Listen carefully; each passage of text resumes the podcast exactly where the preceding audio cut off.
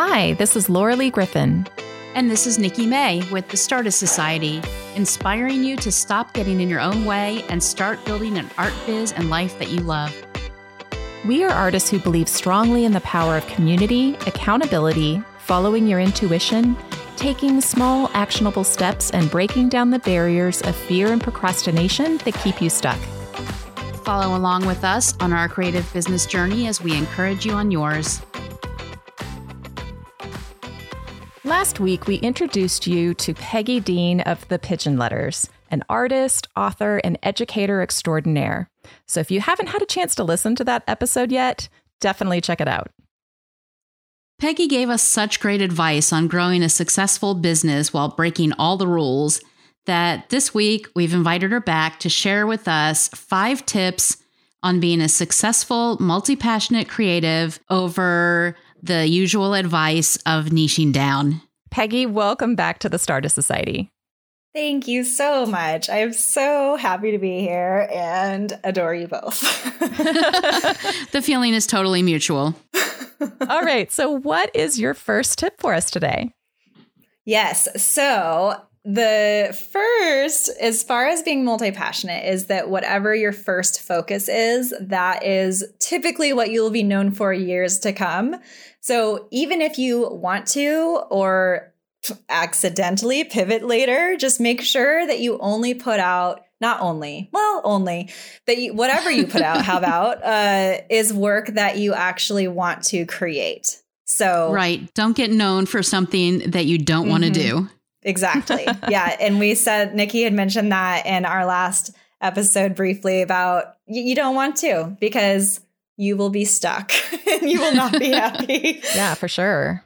That's a great tip. So, what's your second tip for us? Okay. So, uh, this one everyone will hate me for, which is because I'm all about not niching, but you kind of do have to focus in on some, on a niche, if you will, in order to then unniche. So in the beginning, I know that that sounds terrible, but you're not stuck forever.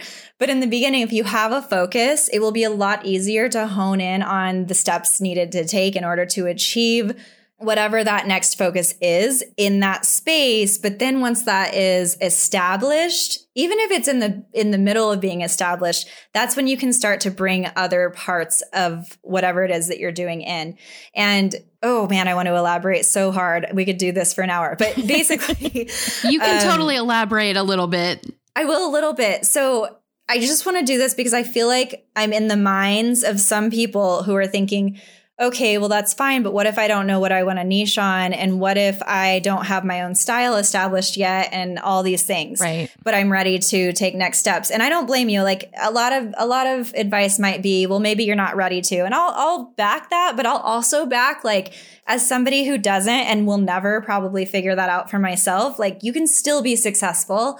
But I would say to have your work show up cohesively, and consistently in collections, if you will. So maybe not something that all all goes together, but showing some consistency in batches will help you appear to have a niche without actually needing to have one. So that might mean having a consistent color palette for 6 months or in a collection of work or maybe having a focus on a particular medium for you know 12 pieces of art or whatever it is just make right. if you if you can batch a style or a palette or something that alone can act as a niche. And I found that out way later when I kind of started honing in on a color palette. And I was like, wow, these scream me. I make, you know, I'm making all this stuff. And, you know, those colors mm-hmm. have since pivoted. But that will help a lot. So don't think that you have to focus on one tiny specific thing. Just have a focus, go that route, and then start to integrate. Yeah, so you don't have to you don't have to stick to one thing forever, but you need you need to have a focus so people so you can get set up. Yeah, and then you can expand on it from there. That makes total sense. Exactly. Yeah. I, I like doing that. Like I just recently completed um, about 30 pages of a watercolor sketchbook. And so I posted a lot of consistent pictures, you know, related to that. Mm-hmm. Um, but I like that idea of color because color you could do potentially multiple mediums if you were in Right. that same color like you could have maybe a procreate piece of art as well as something that was watercolor or acrylic or and they all kind of come together with that color palette I think it's also safe to say that um, we all love color and playing with color. So that's an easy out for everybody who doesn't want a niche. Play with color. all right so what's your third tip for us today So this one is, and this is going to be, you're going to, anyone who is not gone through this process yet is going to just kind of roll your eyes. But trust me, is to allow organic opportunities to present themselves, AKA trust the process. I'm a broken record about this, but that is 100%. If you haven't listened to last week's episode, um, it's 100% exactly how my entire journey went. And not Mhm. only did it unfold that way, but it actually made me much more successful than had I kind of like sought out what I thought I needed to do. So you are resourceful.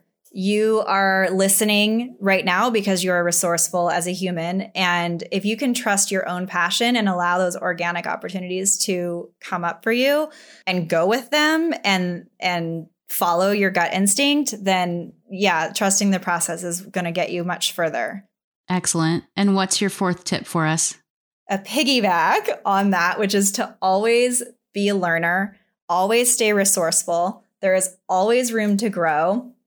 I am a constant learner. I don't know everything. I know my own experiences and I feel confident in the things that I have gone through because I've allowed myself to fail and I've allowed myself to sit with uncomfortable feelings around that or just the uncomfortable feeling of fear.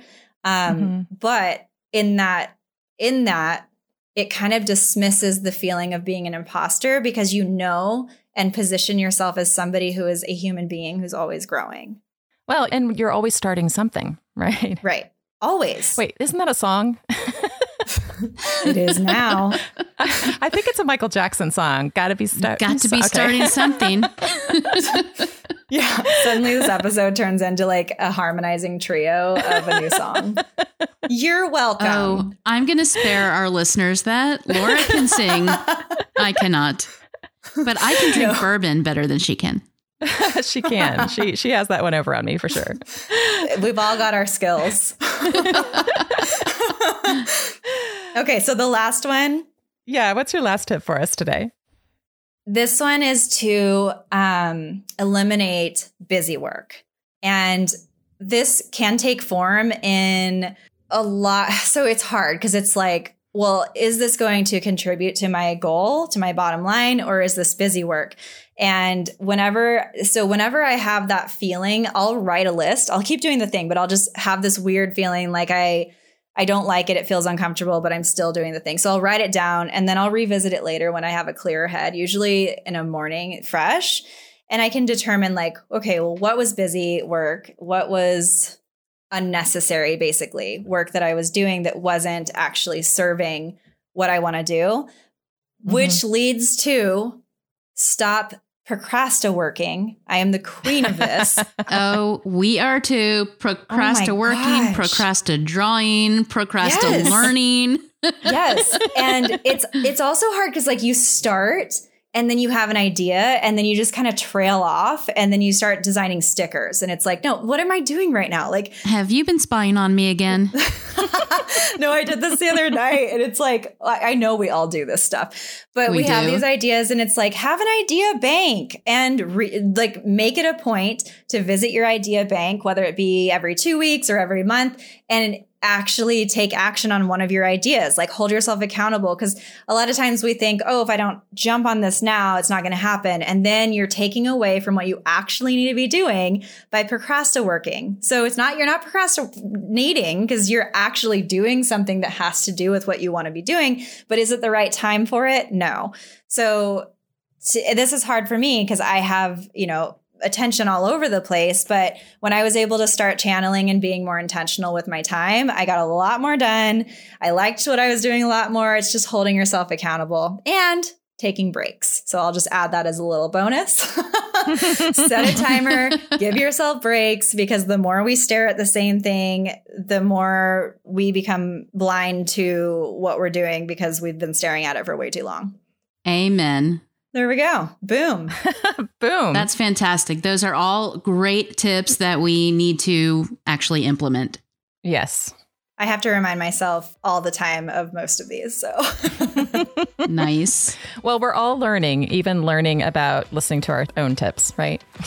Exactly. And half the time, it's funny because when we finally start to have conversations around this, um, we realize how much we haven't been, like how much we know, because we actually do know a lot, and then how much we haven't been doing the things that we know. and we're like, mm-hmm. oh, opportunity. Okay. Guilty. Well, Peggy, thanks so much for coming back and sharing your tips with us. Thank you so much for having me. I have absolutely loved spending time with you both. And we've loved having you here. And don't be surprised if we ask you to come back. I'm I'm in. I'm in. Co-host. Just kidding. to get a downloadable PDF with Peggy's tips and tricks, visit stardustsociety.com slash Peggy's tips. Thanks for listening, and we'll see you next week.